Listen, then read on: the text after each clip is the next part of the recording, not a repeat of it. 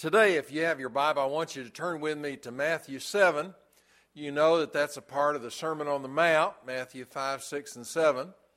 This is a, a very special uh, passage within that sermon that we all know about, we've all read, we've all heard about uh, many times in our life. I'm going to go through the verses today, so if you'll just leave your Bible uh, open on your lap, we're going to go from start to finish.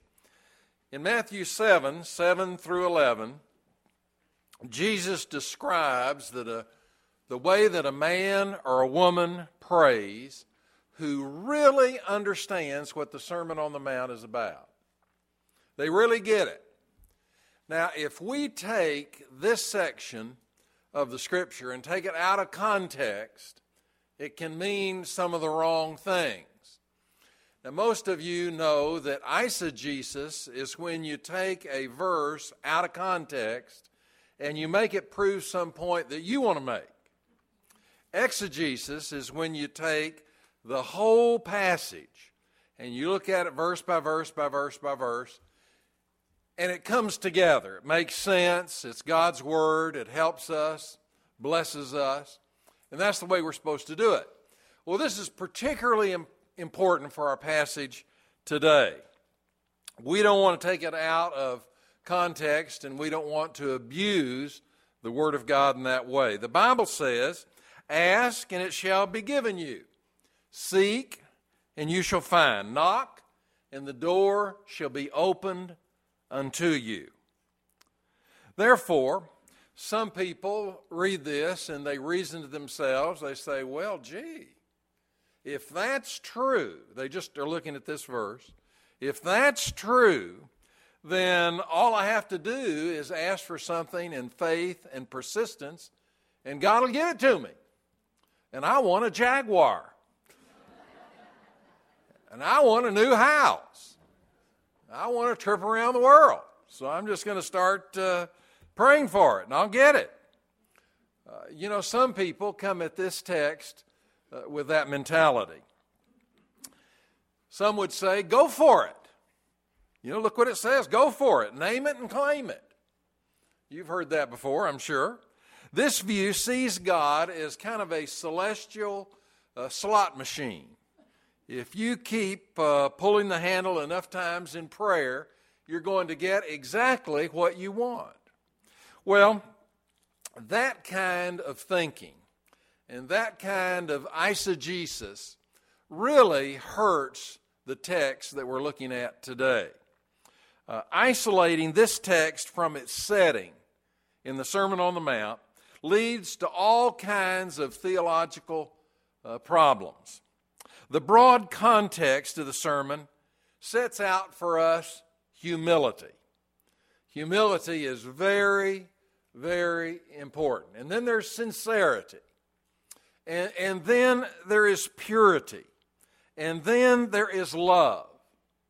And these are the things that we want to see in context. These are the things that are expected of those that are members of God's family. In the passage just before this, we're told not to be condemning people, not to be judgmental people. Jesus tells us, in the same way that we judge other people, He is going to judge us. How can we live up to such a high standard as that? We need a lot of help, and there's only one place that we can go for the kind of help that we need. And that's obviously to our Lord. I have three points this morning. Point number one Jesus says in verse 7, do you have it? Verse 7 Ask, and it will be given you. Seek, and you shall find.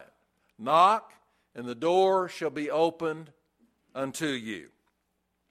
This famous text is not a free credit card for our material desires.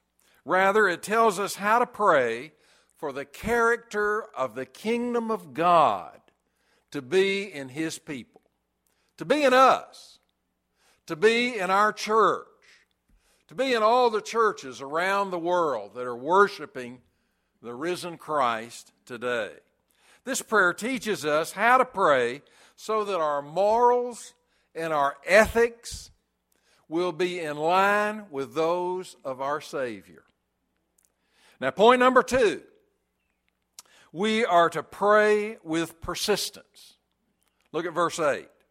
For everyone who asks receives, and he who seeks finds, and to him who knocks the door will be opened.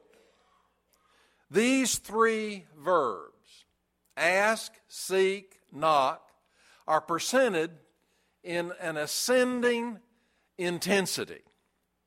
It gets stronger and stronger as you go through it. Uh, these are important words. Ask is the first, it implies a conscious need. There's something that we need, and so we ask for it. The word ask also suggests humility. Because when we're asking for something, obviously we're asking somebody who has more than we do. And we're asking them for something to help us. The next step is to seek. This not only involves asking, but it also involves action. The idea is not merely to express one's need, but it's also to get up and look around for it. You know, that's what we need to do. If we just sit in the back room of our house and say, God, I need you to work this out for me, and we never do anything related to the working out of that issue, after God has given us a, a good mind and a strong body and a, and a strong will, uh, then we're not doing our part. We're just laying it all on God and saying, God, you do it all. I don't want to do anything. Well, Knock includes asking and seeking plus persevering. It's a picture of someone standing at a door and continuing to knock on that door. It's a closed door, and we want a response. And so we knock again and again and again. Sometimes when I go visiting, I hear people inside, and I knock on the door, and nobody comes to the door. And I know they're in there. you know, when we knock on the door of the kingdom, we know that we're going to get an answer. God is there. And God wants to reach out to us and to help us and to move us along life's way. The stacking of these words is very forceful. This is how we, you and me, this is how we are supposed to pray. Jesus is talking to us, not to somebody else. He's talking to us. The two boys uh, walked into the dentist's office, and one of them said, uh, Need to have a tooth pulled out today, and I don't want any gas, don't want any deadening. We're in a hurry. And just want it taken out right now. The dentist uh, looked at the boy and said, Well, you are a mighty brave young man. Which tooth is it? And the bigger boy looked at his little friend. He says, Billy, show him the tooth.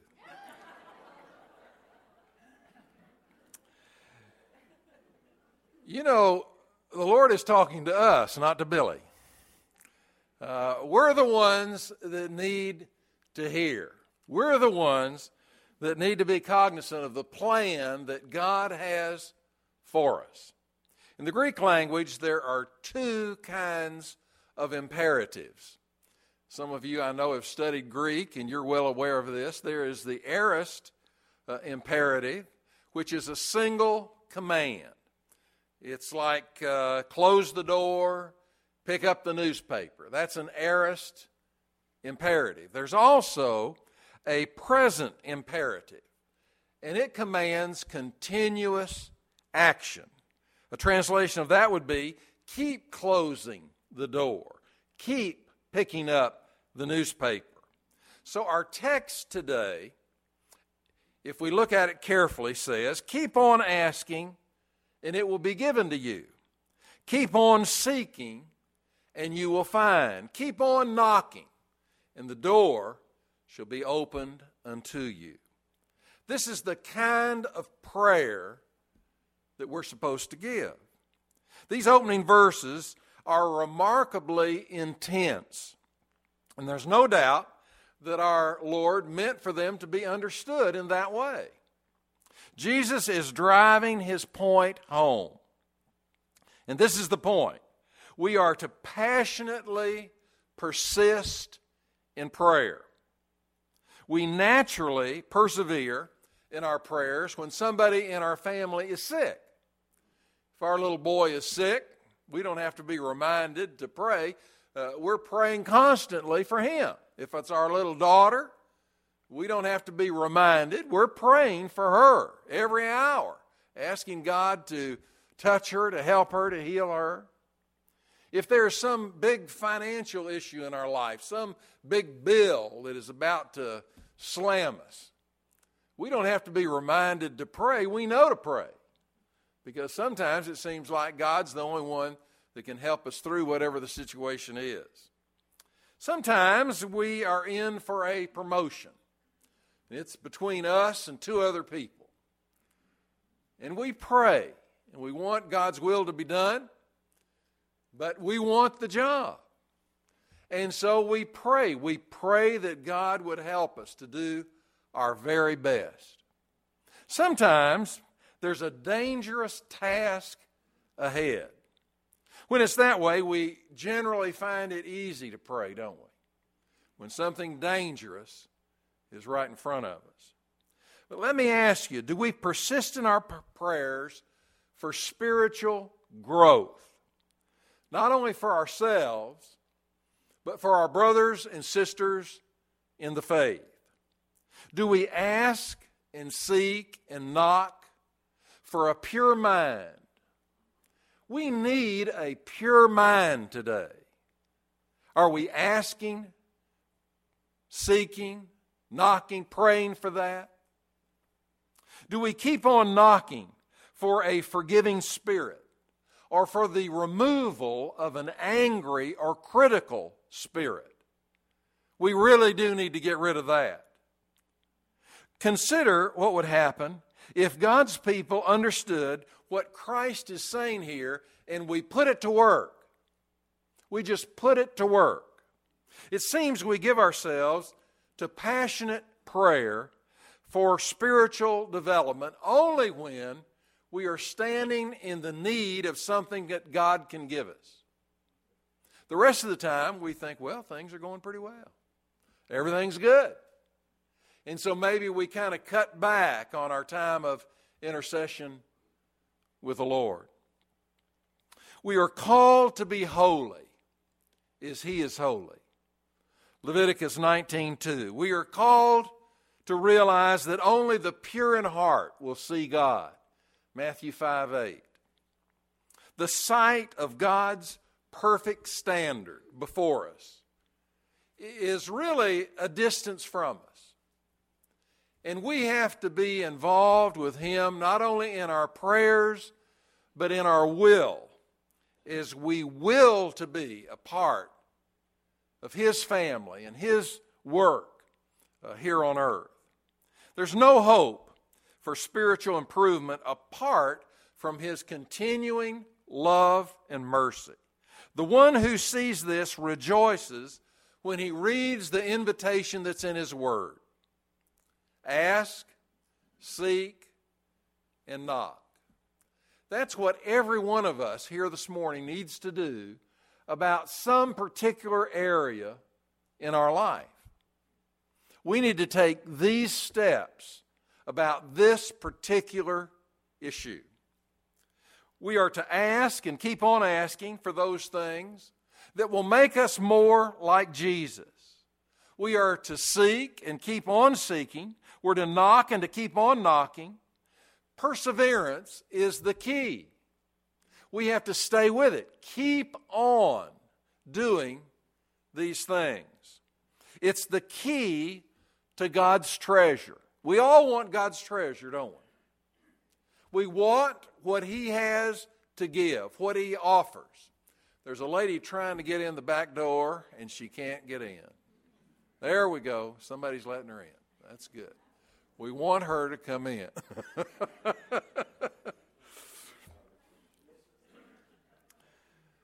this is the way it is with earthly treasures.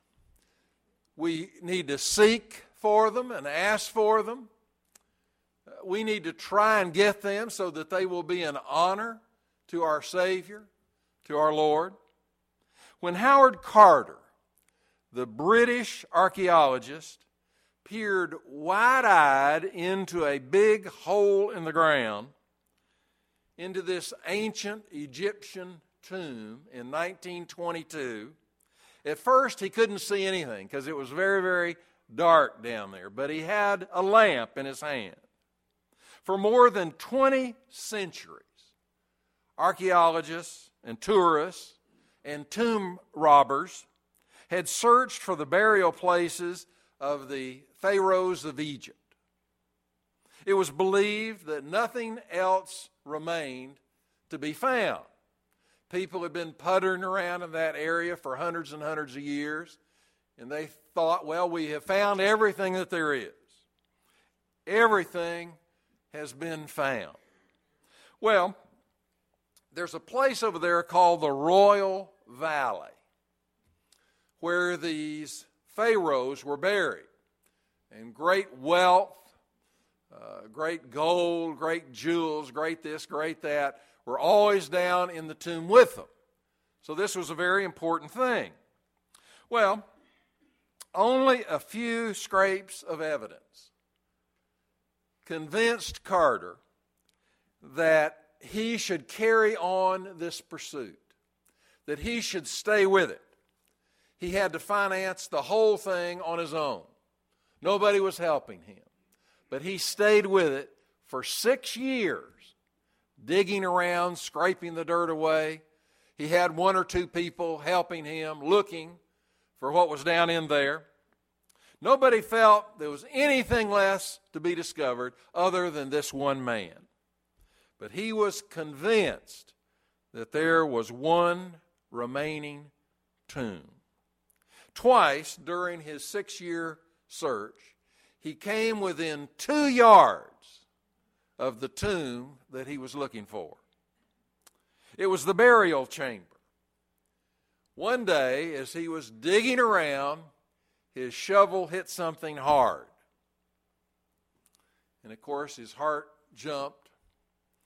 The assistants uh, were behind him and they began to say, What is it? What is it? Well, he found the first step of the burial chamber and he knew what was ahead immediately. The assistant said, Can you see? Can you see what it is? His eyes were adjusting. He held the lamp before him. He was seeing, but he had difficulty speaking because what he was seeing no living person had ever seen. There were wooden animals, there were chariots, full size, there were carved cobras, there were vases, there were daggers, there were literally buckets and buckets and buckets of jewels, of rare and precious stones. There was a full sized throne in there and there was the hand carved coffin of a teenage king. It was the priceless tomb and treasure of King Tut, the world's most exciting archaeological discovery had been made. Howard Carter, great perseverance, brought him the treasure of King Tut. How much greater our rewards when we persevere have you been asking God to do something for six years in your life? I prayed for the salvation of my parents every night from the time I was 15 years old until they came to Christ at 85 and 97. It finally, finally happened. Sometimes it takes a long time, but we're supposed to be faithful. We're supposed to stay with it. We're supposed to persevere. And if we do, there are great rewards for us. God wants to give them to us, and God will give them to us. Guess what? These great riches didn't bring King Tut any joy. And if you were as rich as he was without Christ, the effect would be the same on you. Besides, King Tut had to leave it all behind. He was buried, just a young, young man. The treasures Christ gives are eternally ours, they're with us forever. They are eternally satisfying. It doesn't just last for a day or a moment or an hour, a week, a month, a year, a decade. It lasts forever. The perseverance that we must have is the key. We may wonder why God wants to give us and to persist intensely for these treasures. If He wants to give it to us, why didn't He just give it to us? Well, He wants us to be ready. You know, sometimes we're not ready for the things that God really does want to give to us. Persistent prayer prepares us for the treasures that are coming. Third point, we are to pray with confidence. Uh, Jesus' words here teach us that we are not only to pray with persistence, but with confidence. The verses say to us, there is a shout of assurance that should go with your prayers. Ask, and it will be, the emphasis on will, it will be given to you. Seek, and you will find. Knock, and the door shall be opened. These are promises from Almighty God for our spiritual development. The only condition for our receiving spiritual treasure is persistence. If we ask persistently for increased spiritual growth, God will give it. If we pray for understanding, for wisdom, God will give it. If we pray for intimacy with God, we will receive it. I'm glad that these verses are not just a blank check for anything because that would ruin the whole concept of what the Lord would want us to have. Dr. Howard Hendricks uh, was speaking to a bunch of preachers one day. And he told them this story. He said, You know, when I was a young man, there were a lot of mothers that let me know for sure that they wanted me to marry their daughters. He said, I met one of the daughters. He said, uh, Have you men ever been thankful for unanswered prayer? he said, I was that day. Now, I'm grateful that God has not answered all of my prayers, aren't you? Didn't you pray for some silly things when you were a kid? Didn't you pray for some silly things when you were 21 years old? You know, we all do that. We're immature in the faith and we pray for the wrong thing and the wrong way at the wrong time, and we're not ready for it. God wants to give it to us, but we've got to get ready. And when we're ready, the Lord will give it. On the other hand, how wonderful it is that He always answers your and my persistent prayers for spiritual growth. He answers those all along the way. Jesus assures us that this is true with illustrations taken from earthly fatherhood. Look at verse 9 with me.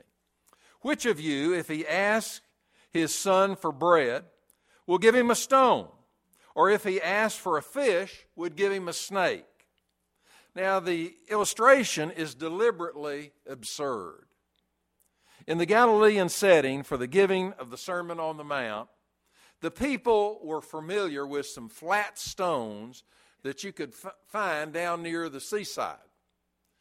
Uh, there were round stones that were brown, and they looked exactly like uh, the cakes that the women of that time uh, would cook uh, for people to eat. They looked exactly alike.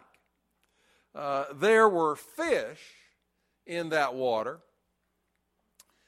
that looked exactly like snakes. And if you weren't careful, you would get the wrong thing. Can you imagine your son coming to you and saying, Dad or Mom, I am really hungry. Do you have anything for me to eat?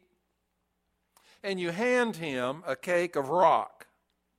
And he bites down on it, and of course, his teeth uh, begin to crack. And you say, Oh, you didn't like that? Well, here, have this. And we give him something that looks like a, a fish, but actually, it's a snake. No first century father would do that. And no father today would do that. Our Heavenly Father always gives us what is good, what we need. Our Lord crowns our assurance with an illustration of our Heavenly Father. Look at verse 11. If you then, though you are evil, know how to give good gifts to your children, how much more will your Father in heaven give good gifts to those who ask Him? Now, here is a very familiar argument that Jesus is so very fond of. If something is true in the lesser, how much more true it is in the greater. God is our Father, our dearest Father. If you think of the time in your life when your father would, was at his very, very best, the very, very best day he ever had as a father in your mind, you have to multiply that by 10 zillion times to get how good our Heavenly Father is to each of us all the time. An earthly father would never give his child a stone for bread. But sometimes our earthly fathers do make mistakes, don't they? Every once in a while they do. At times, an earthly father can think something is right and something is timely, but it's not. Our Heavenly Father never errs. It is His policy to give greater quality and quantity than we can even imagine in our prayers. Our assurance is this God will give us anything that is good for us spiritually if we will just keep asking for it. If you do not have eternal life through Christ as your Lord and Savior, ask Him for it and He'll give it to you. If you are a believer but you're short on Christian graces, you need to keep on praying. If you find yourself lying regularly, you need to begin to ask and seek and knock, and God will help you to become a truth teller. If you are not generous, make a habit of passionate prayer until God would give you the gift of generosity. If you are not a kind person, you don't have a kind person, pray patiently, but seek God for a kind spirit. And guess what?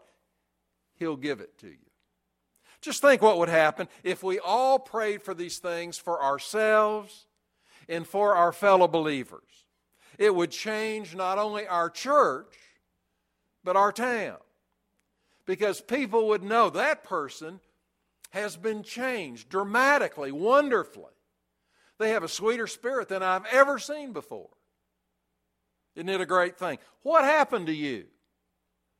And then you have the opportunity to give a witness in response. Do we want the character of the kingdom in our lives? Then we have to do two things. We have to ask persistently, and we have to ask in a confident way. These are promises that God makes to us. we're going to get the thing that we're praying for if we pray in these ways. God will give us anything that we ask for that is good for us spiritually. If we lack spiritually, it's our own fault.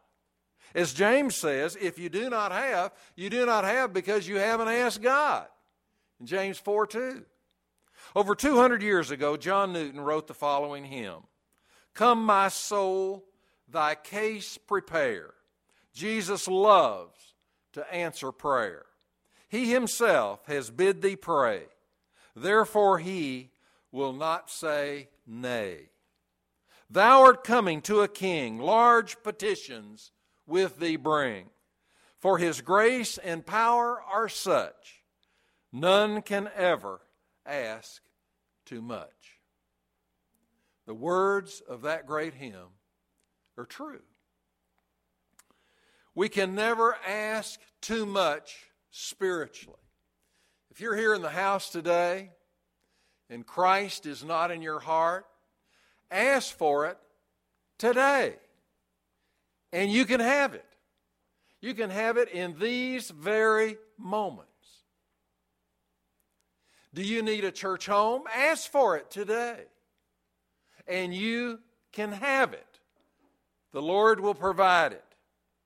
Are there spiritual steps that you should take and you haven't taken them?